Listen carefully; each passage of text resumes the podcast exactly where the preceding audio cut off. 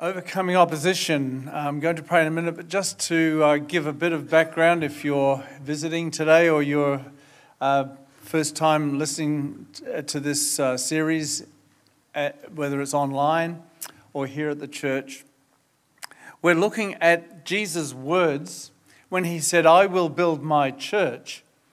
As uh, we then look into the book of Acts and see that's exactly what Jesus did. He built his church.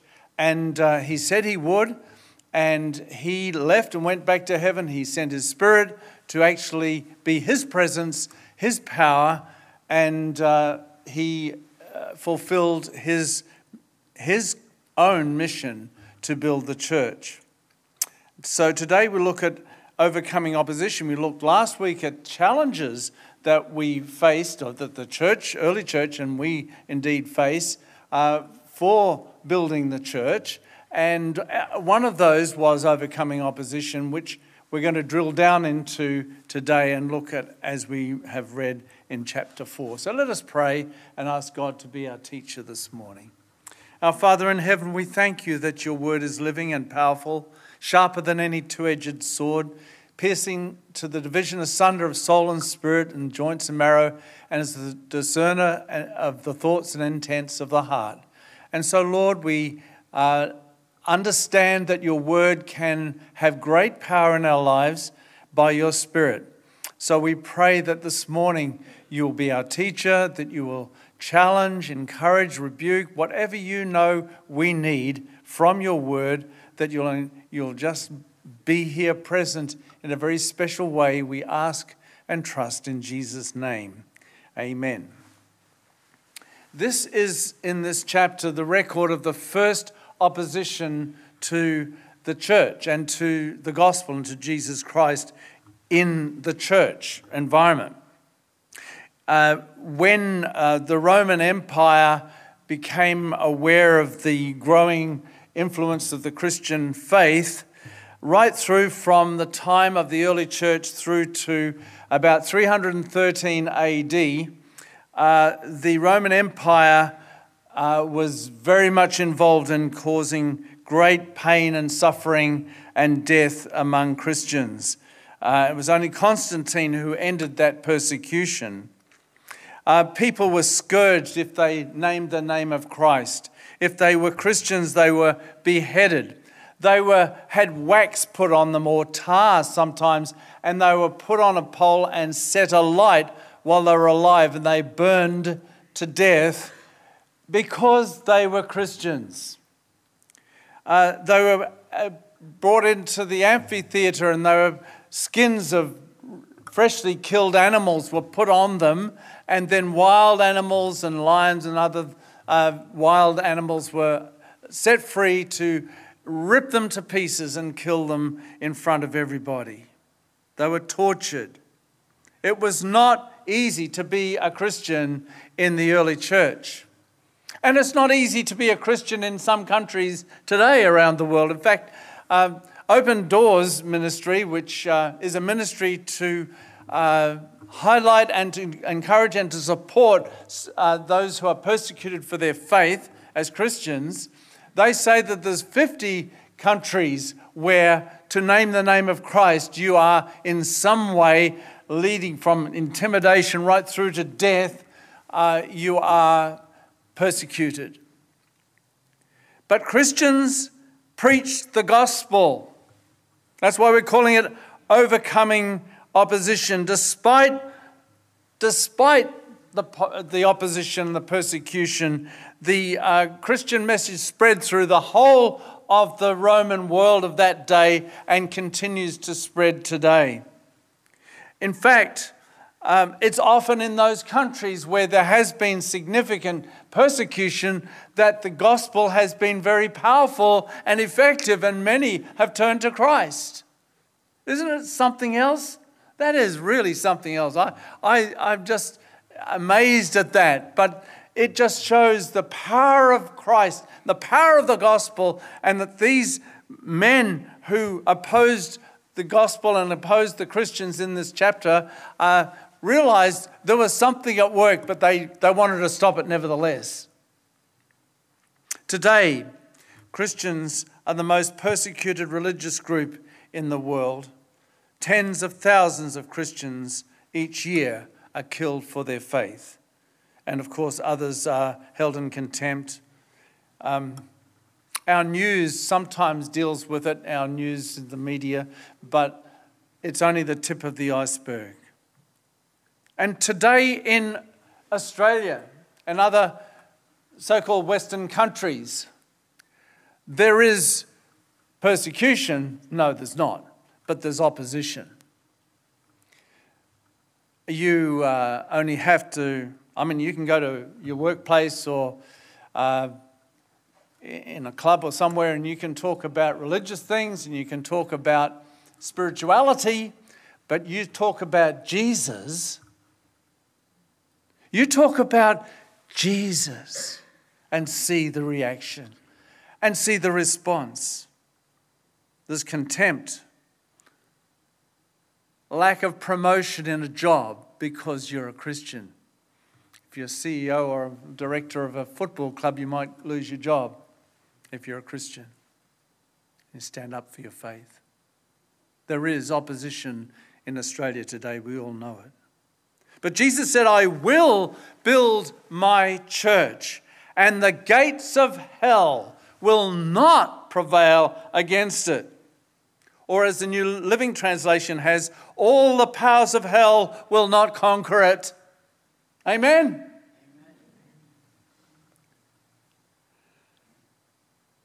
Jesus calls us, and he did back then, and today it's the same, to take up our cross and follow him. The cross is the symbol of rejection.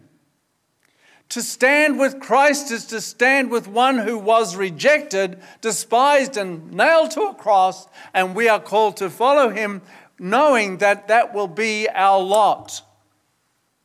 To stand up for Jesus Christ in our workplace, among our friends, at university or school, our neighborhood. Now, I want, believe it or not, this is a miracle.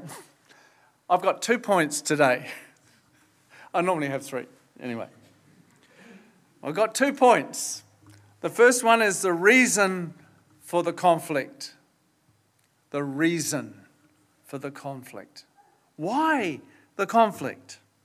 Well, in chapter 3, in the previous chapter, we read that the previous day, a man who had been 40 years sitting at the temple gate, brought there uh, because he was a cripple and laid there every day that he gained alms from people going into the temple, a well known 40 years, you know, see somebody at the same place every day, every day at the same place, 40 years. He was well known, especially for the scribes, the Pharisees, and the, the, the I'm sorry, the uh, Sadducees and the, uh, the, the priests, the high priests, and so on. All entering into the temple, they saw him. They saw him again and again. And suddenly, this man was freed from his, his, uh, his impediment. He was able to jump up and leap for joy and walk and run. And it was amazing. And Peter said to the people of the day who gathered around, amazed at this man being able to being healed and miraculously changed, that, that this was the power of Jesus Christ, he said. He has done this in the name of Jesus. But the next day, they, grabbed, on that day, they, they grabbed um, Peter and, and, and the other um, apostles and they, they threw them into jail, and then the next day we find uh, Peter um, is brought before the priests and the captain of the temple and the Sadducees, and they were greatly annoyed, it says in verses 1 to 3, because they were teaching the people and proclaiming in Jesus the resurrection of the dead. And they attested, uh, they arrested them and put them in custody till the next day. Then it says that they brought them out. And at that time, the priests or the Sadducees, not the Pharisees, it's interesting, the Pharisees were more about the law, uh, the Sadducees were about the resurrection and life after death, and they were absolutely strong on their beliefs that there was no resurrection. And it was the resurrection, after the resurrection and the, um, the start of the church, it, was the, it wasn't the Pharisees so much as the Sadducees who spearheaded the opposition to the Christians because of the resurrection. They were the upper wealthy class, the Sadducees. Their lives revolved around the temple. They were involved in overseeing the sacrifices and maintaining the temple's purity.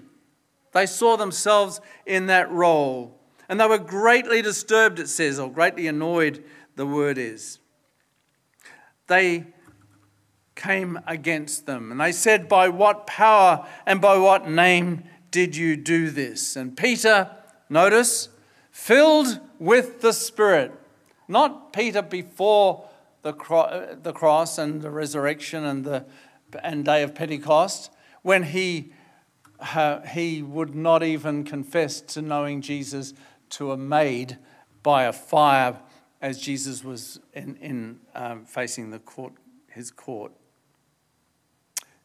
Peter, filled with the Spirit, stood up and he said, if we are being examined today for a good deed, done to this crippled man, the ridiculousness of it. We've healed a man, God, Christ has healed this man, and, and it's a wonderful thing, and, and, and you're coming at us for that? And he goes on to say, But by the name of Jesus Christ of Nazareth, whom you crucified. That's bold. You crucified him, and it's in his name this man has been healed in standing before you today. And then he says, This Jesus is the stone that was rejected by you, the builders, which has become the cornerstone. He was quoting Psalm 118, verse 22. The stone that the builders rejected has become the cornerstone. When Solomon's temple was being built, you maybe may remember reading about it in the Old Testament where when they built the temple, they had a, the quarry where they got the rocks to make the temple. They hewed out the rocks exactly perfectly and trimmed them to the perfect size before they put them on the cart that was taken up to Jerusalem. And then these stones were laid beside each other and apparently they were so perfect you couldn't put a knife blade between two stones. They were just perfectly hewn out and, and uh, prepared so that they could build the temple without any noise of a hammer or a chisel or any other uh, sound like that. And they just laid those stones beside each other and on top of each other to build the temple. But one stone came up to Jerusalem that didn't fit. So they put it aside. They rejected it and kept on building with the stones that fitted. Then they came to the stone that was the capstone, the chief cornerstone, and they couldn't find it until someone said, What about that one we rejected, that we put aside? They got it and it fitted perfectly. And here, the Lord Jesus is used as an, that, that actually is a picture of the Lord Jesus. And Peter's saying, He is the rejected stone that was put aside, rejected. And then finally, He's shown to be the capstone, the major cornerstone, the chief cornerstone of the building.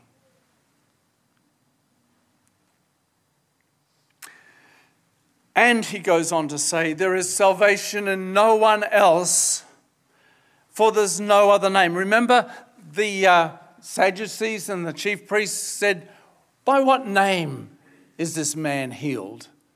And, Jesus, and, and Peter says, Jesus is the name. And let me tell you, there's no other name under heaven given among men whereby we must be saved. Now, that statement is something that will cause opposition in our world today. That every other religion, every other ideology, everything else is wrong, false. It does not lead a person to salvation.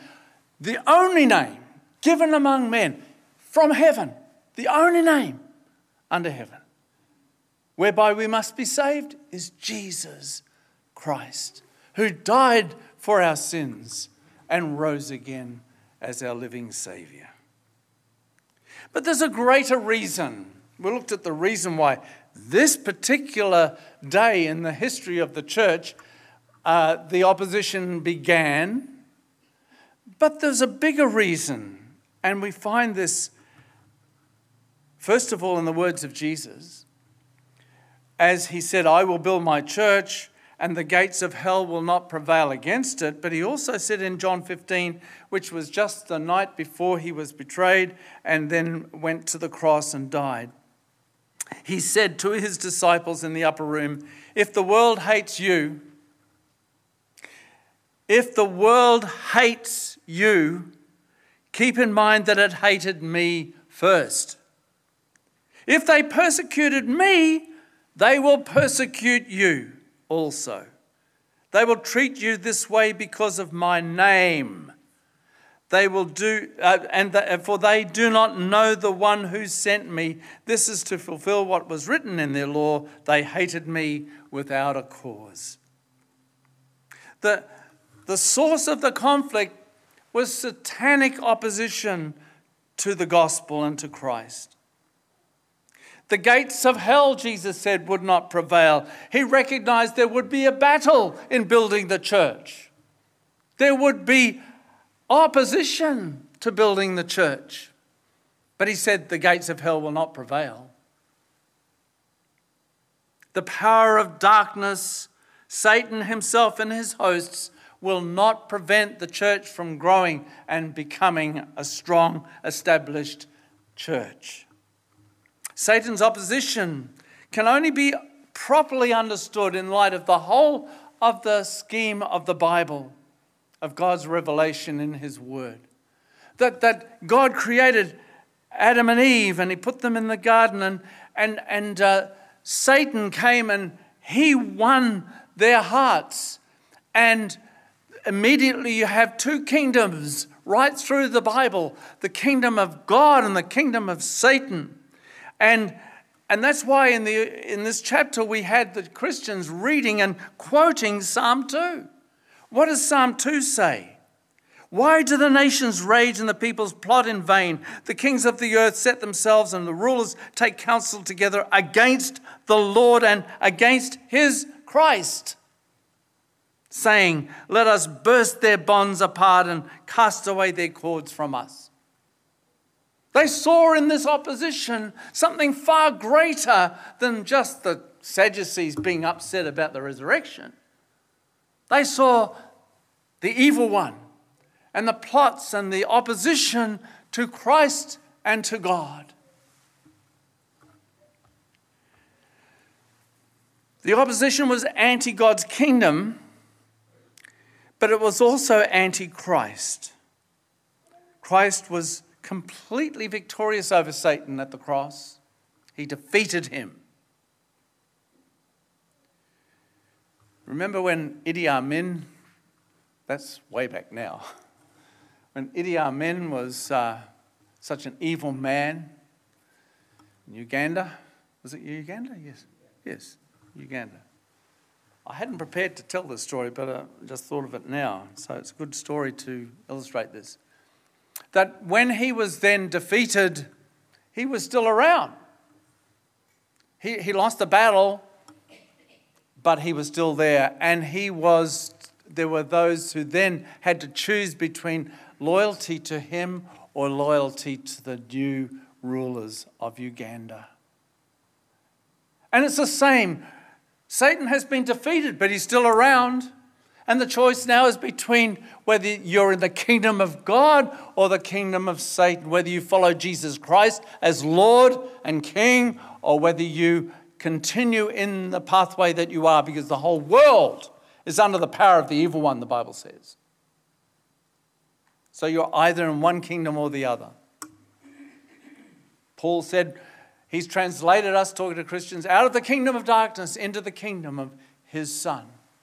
It's a matter of kingdoms, and it's anti Christ. In 1 Peter 4:13 we read, "But rejoice that you participate in the sufferings of Christ. Yeah, you're suffering, but it's the sufferings of Christ. Remember when Paul, well, he was Saul then, um, met the Lord on the road to Emmaus? And Jesus said to him, Saul, Saul, why are you persecuting the Christians? No, he didn't. Jesus said, Saul, Saul, why are you persecuting me? Oh, I'm persecuting the Christians, but Jesus said, No, you're persecuting me. I am them. They are one with me, and I'm one with them. It's antichrist. That's the reason you oppose me, uh, them, is because you oppose me. Dietrich Bonhoeffer says, When Christ calls a man or a woman, he bids him come and die. Whoa. put up your hand. I'm done. But put up your hand and say, Yeah, that's for me, Lord. I'll go with that. It's a challenge. Philippians 1:29 has been granted to you on behalf of Christ, not only to believe in him, but also to suffer for him as part of the parcel that comes with the territory. Rejoice that you participate in the sufferings of Christ, so that you may be overjoyed when his glory is revealed. If you are insulted because of the name of Christ, you are blessed, for the spirit of glory and of God rests on you. 1 Peter chapter 4 verse 14. So we looked at the reason for the conflict and my second point as I mentioned earlier is going to be this the response to the conflict. How did they respond to it? First of all, well, it's all built around the word confidence. They were confident in God's sovereignty. It's interesting, they prayed. In fact, you'll find in the book of Acts, every significant event begins or ends or both with prayer. The phrase they prayed in the book of Acts appears 48 times. Is this a praying church? Are you a praying person? And they prayed these words. They lifted up their voices together to God and said, Sovereign Lord, who made heaven and the earth and the sea and everything in them. And then in verse 28, they did, these people did what your power and your plan had predestined to take place. We're in the hands of the sovereign Lord, who's the king of the universe, and he allows things, yes, but we can trust him. Like those three Shadrach, Meshach, and Abednego. Shake the bed, make the bed, and into bed we go. As a kid, I used to learn that, how you remember their names. But anyway, I can't help saying their names without thinking about that. Shadrach, Meshach, and Abednego. And they were thrown into the fire. Why?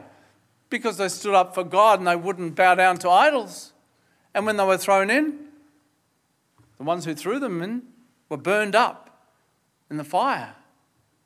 They were not even a singe of their hairs.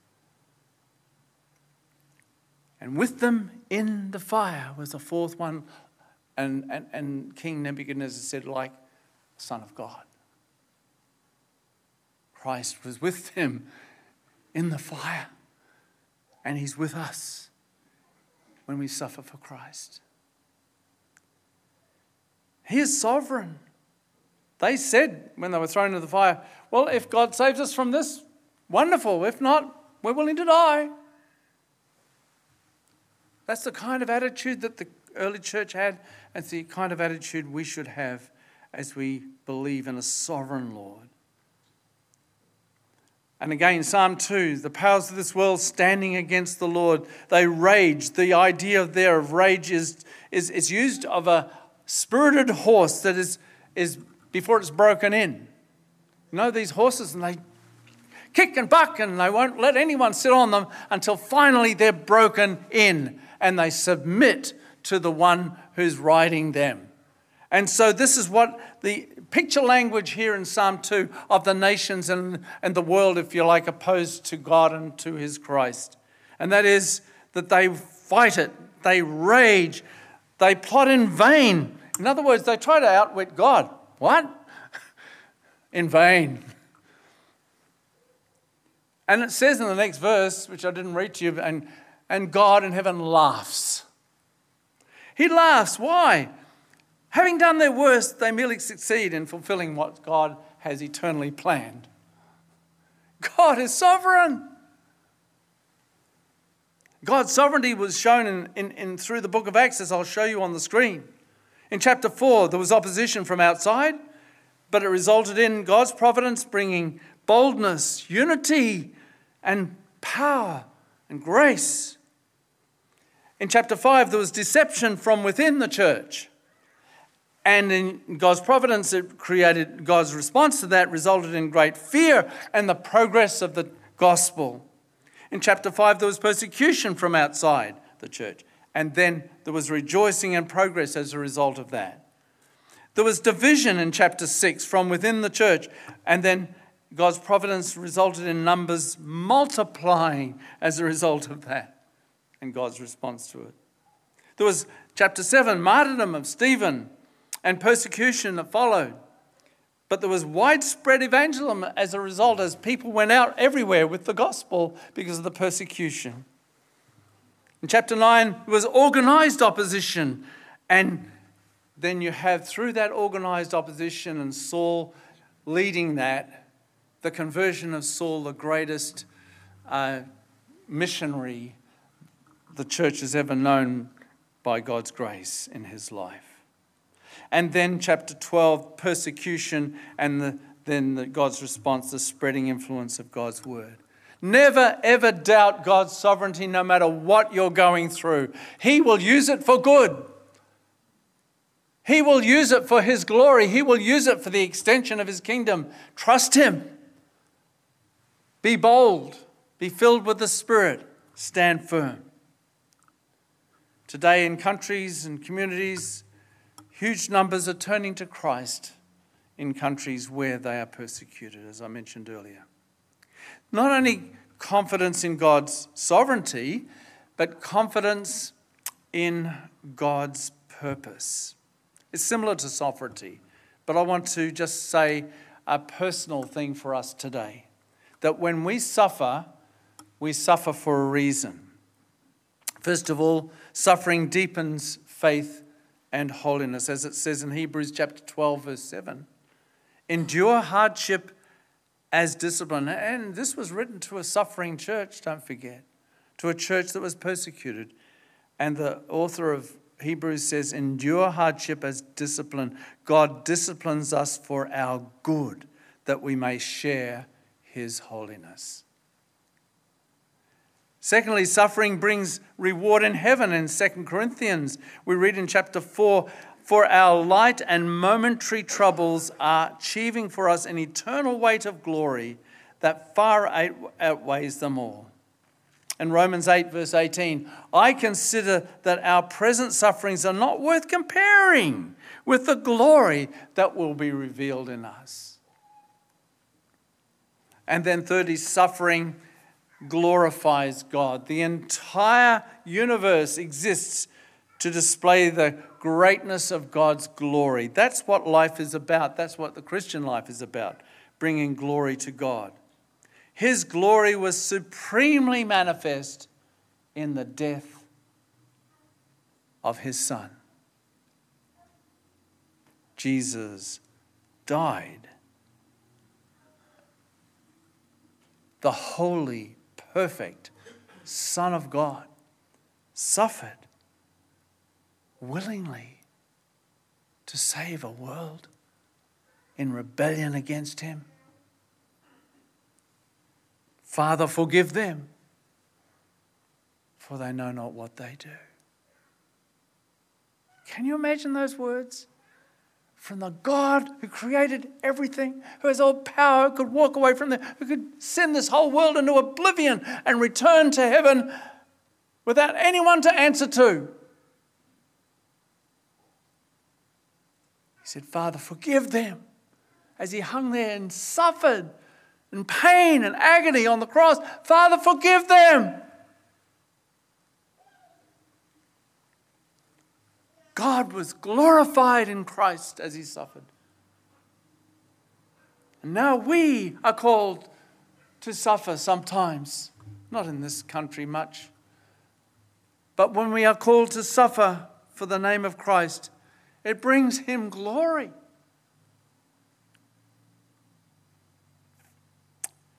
The apostles left the Sanhedrin rejoicing, it says in chapter 5. Rejoicing because they had been counted worthy to suffer disgrace for the name.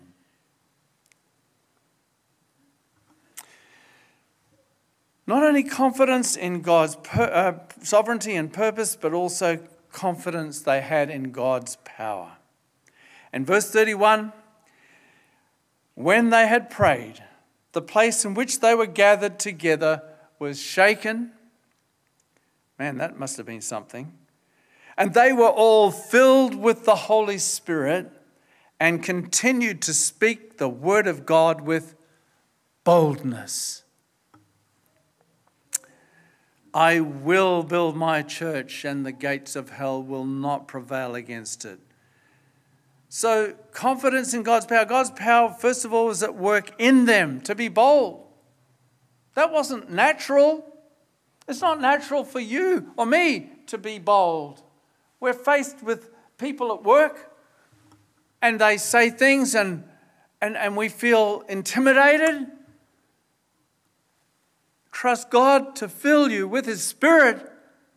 Oh, fill me. And, and, and the moment you step out and speak, He's there.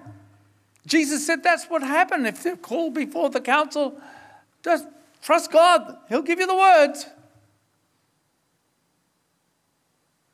Boldness, God's power at work in them by His Spirit, but also God's power through them to work in miraculous ways. And God can use you and your word to change a life, to bring salvation, to set someone free. You don't have to be a theologian, you don't have to be a commissioned evangelist. All you need to know is that Jesus Christ is the Savior because He died for our sins and He rose again and He invites all to, be, to experience His power and grace in, in their lives. You just share the gospel and let God, by His power, do the miracle. I ask you a question you don't understand the answer, say, say so. so. I don't know what that answer is. Let me go and have a look at it and I'll tell you, talk about it next week. Gives you an opportunity for a second talk, second chat. You don't know where that might lead. We all struggle with fear when witnessing. Filling of the Spirit was often accompanied in, in the other passages in Acts where we read about it. It was preceded, it preceded, should I say, bold and powerful witnessing. Go into all the world, you'll see on the screen. Go into all the world and lo, I am with you always, even to the end of the age. He is available for us today in the same way. When fear blocks the way, the Holy Spirit is to be trusted that He will fill us. I never forget, in Amsterdam 83, it was called, it was the um, Billy Graham organised a, a, big convention in, in, um, in Amsterdam for evangelists from around the world. And I was an evangelist, a travelling evangelist at that time based in New Zealand. So I went. And part of what they did was they sat you at tables at one point with people from different countries. They did it strategically, I think, because I sat at a table. There was someone from Hungary, um, there was someone from a, a country in Africa, there was someone from the United States of America, there was someone from somewhere in Europe, and there was someone from then New Zealand, and maybe others. We sat at that table and we were to talk about being a Christian in our country.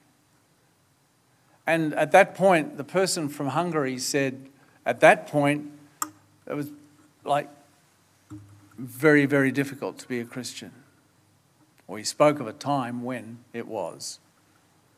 And the sufferings and the opposition to the gospel.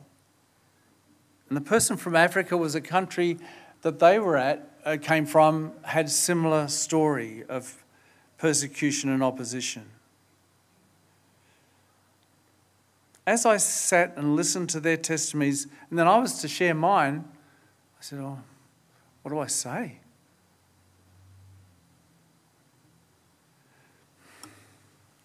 I felt ashamed. I found it hard to open my mouth and share the gospel, even as an evangelist, when I was speaking to somebody like um, a neighbor or somebody in the street or something like that. It, it, it was a challenge to just do that. It's easy to stand up here and preach. Maybe it's not that easy, but it, I found that I could prepare for that and do it. But we are called to share our faith. And I felt so ashamed. And I thought, what if the, instead of this conference, it wasn't here at Amsterdam, it was in heaven? And when we get to heaven, we'll sit down with those who come from Iran or South Korea, I mean, North Korea, or Russia, or other countries, and sit down and talk with them. They share their stories. What have we got to share? We'll all stand before the judgment seat of Christ. I want to finish there, but I just want to encourage us to know that God has called us to be lights in a dark world, and He has given us the resources. We have His Word, we have the gospel, we have the Spirit of God to fill us and to empower us and to give us boldness and to use us in His desire to build His church. God bless you.